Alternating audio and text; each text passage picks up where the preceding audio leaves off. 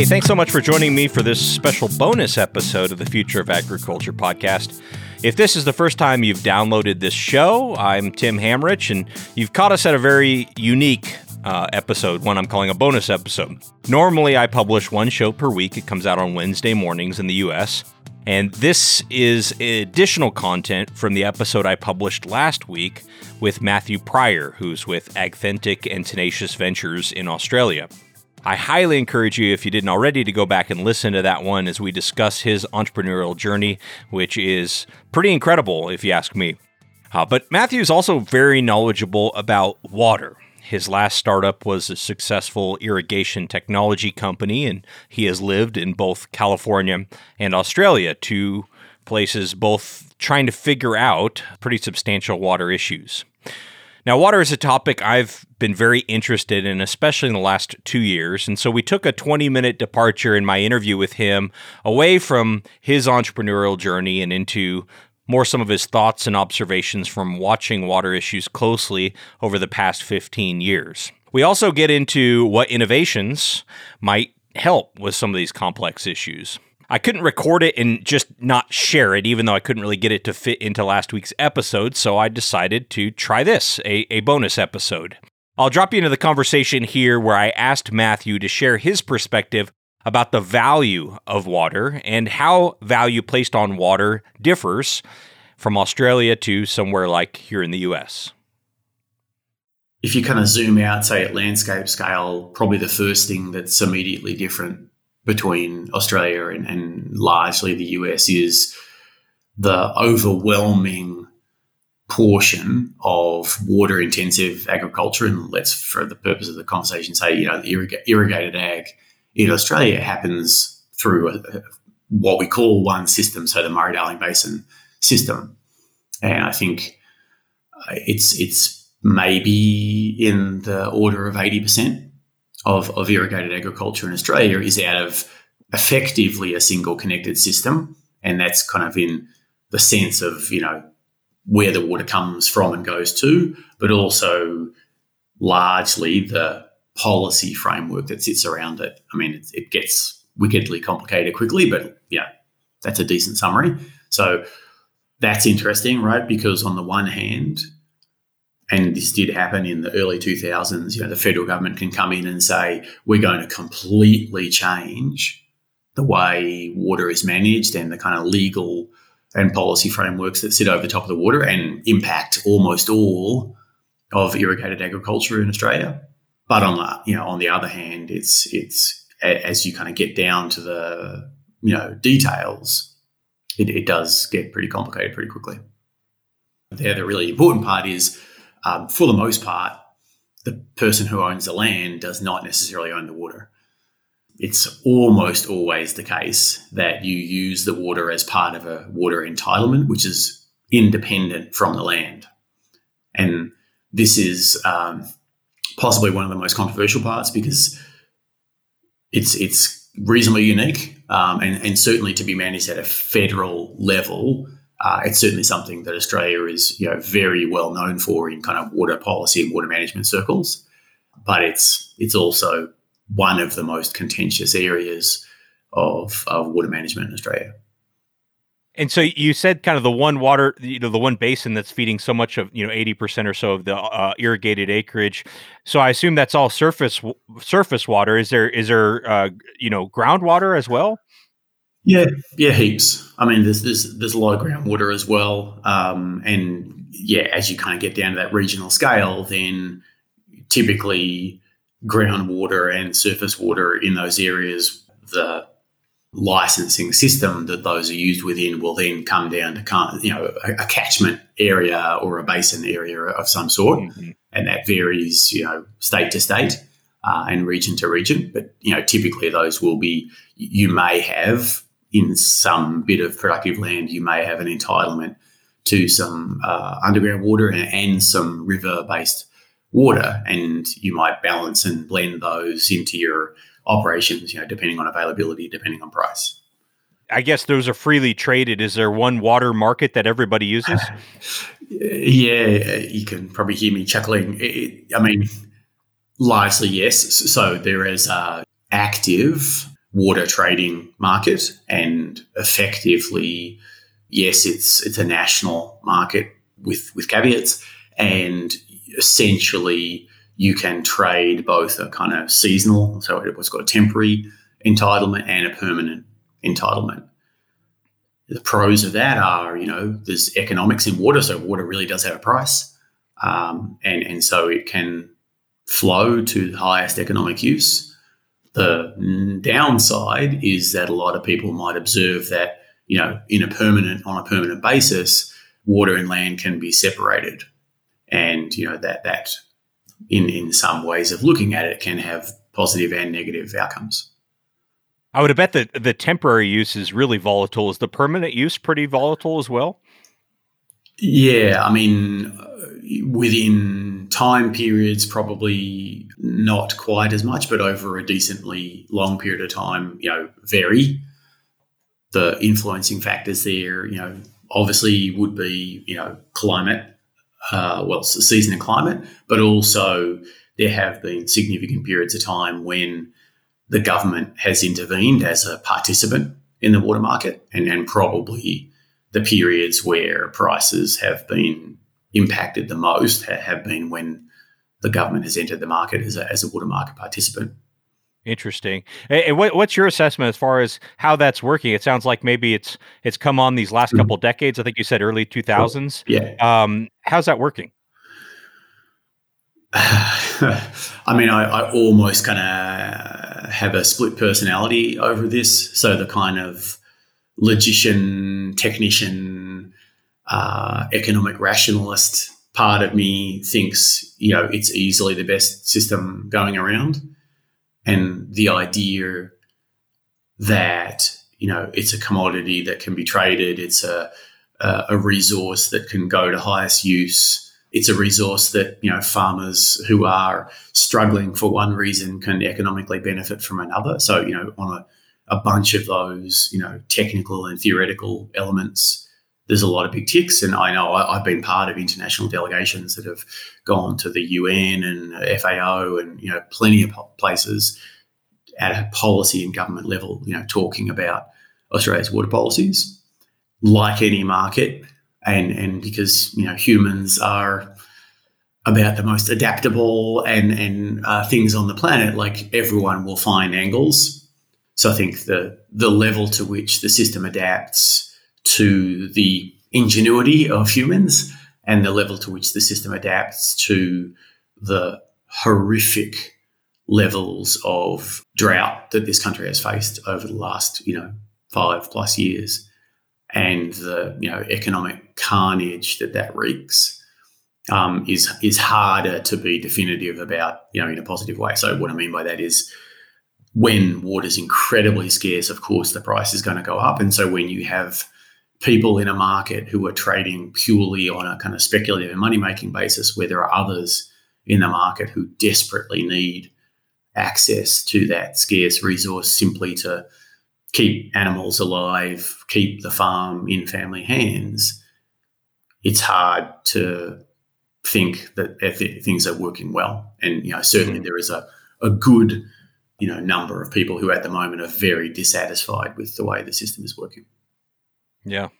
And on the groundwater, I take it then you have to you have to report to some sort of regulatory body how much groundwater you're pumping. Is that is that right? Yeah, yeah. I mean, this is where, to me, the, the kind of tech side of things really starts to get interesting. So, mm-hmm.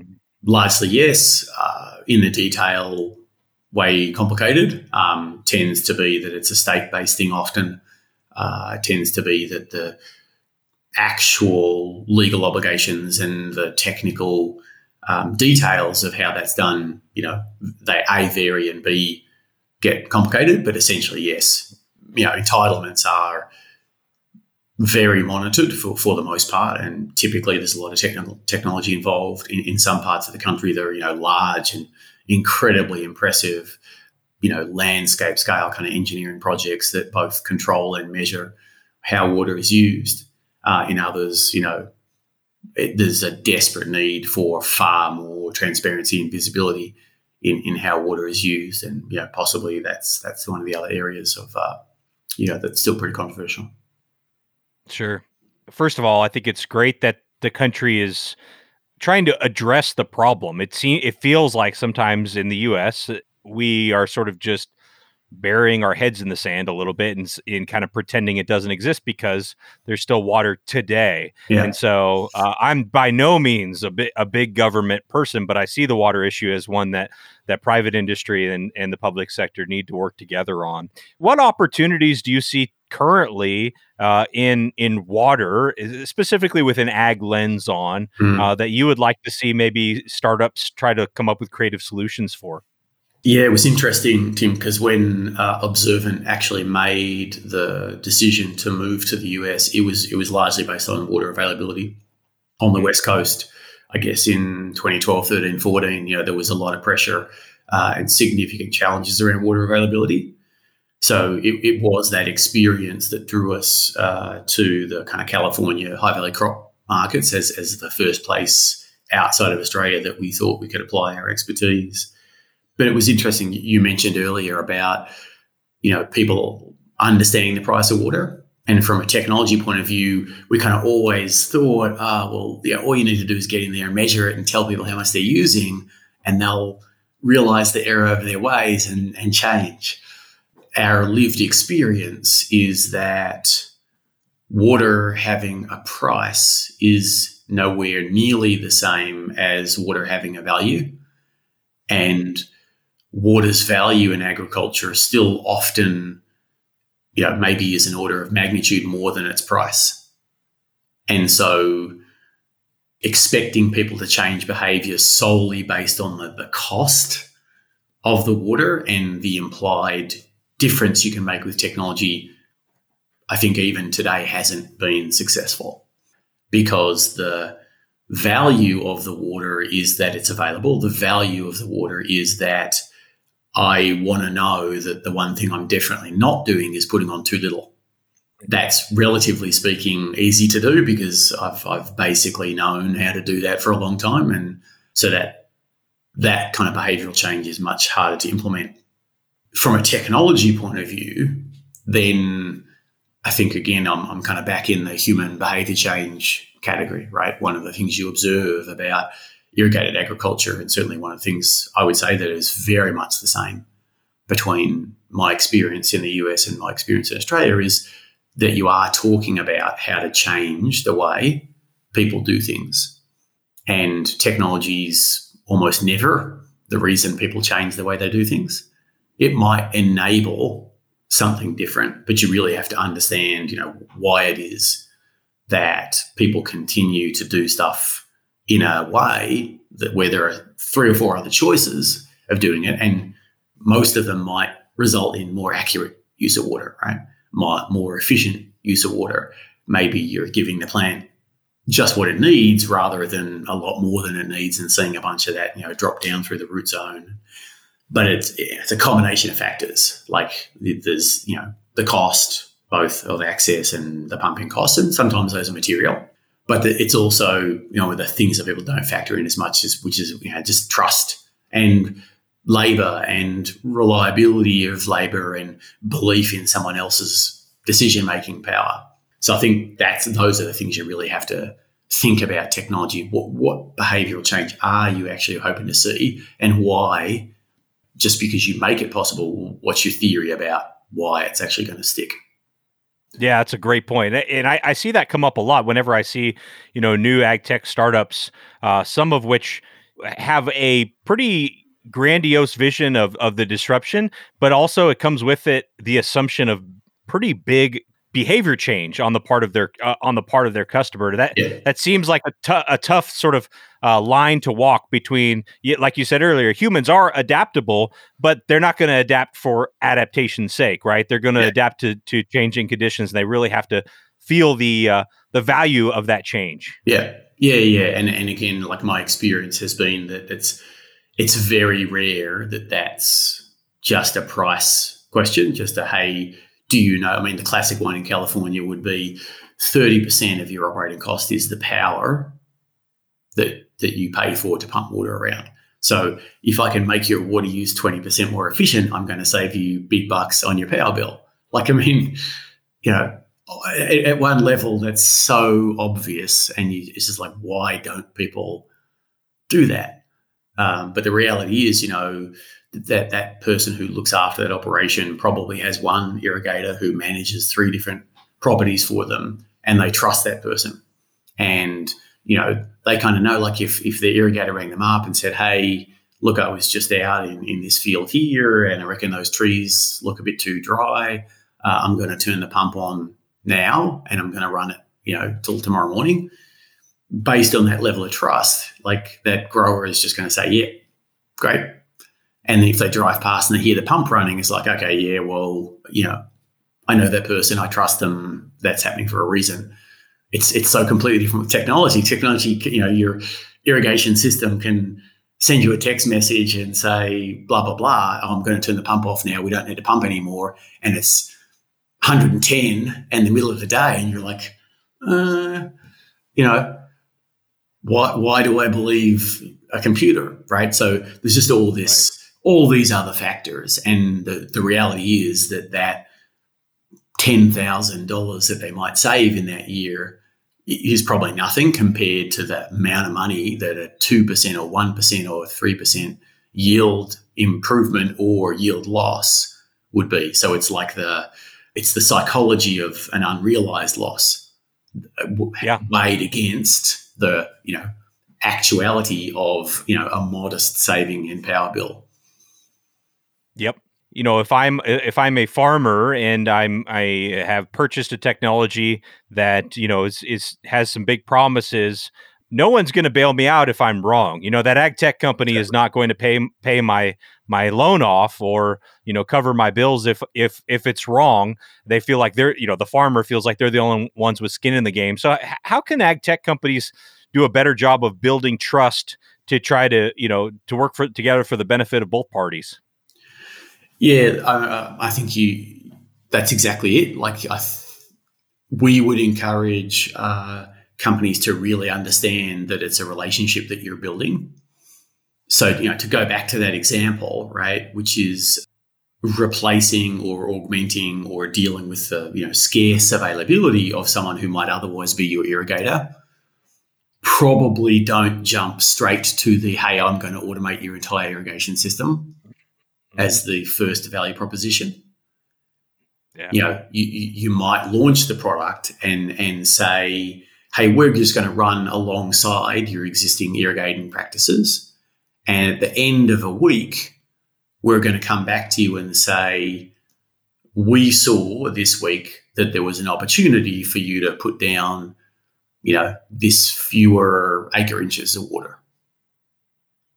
And and sort of in the same way that you do in any human relationship, earn the trust of the person that you want to trust you.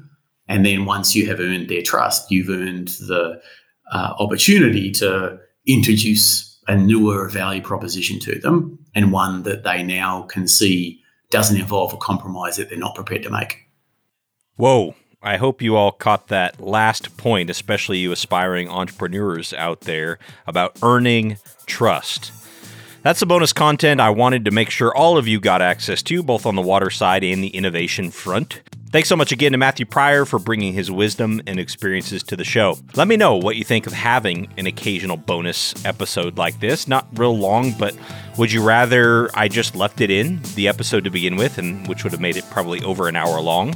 Would you rather just not have them at all and want me to edit it down to one narrative? Either way, I, am open to your feedback, and I'd, I'd, love to hear from you on, on Twitter, email, or, or many of you like to reach out on LinkedIn direct message, which is great as well. We'll be back on Wednesday, just a couple days away with a regular episode. Thanks so much for listening.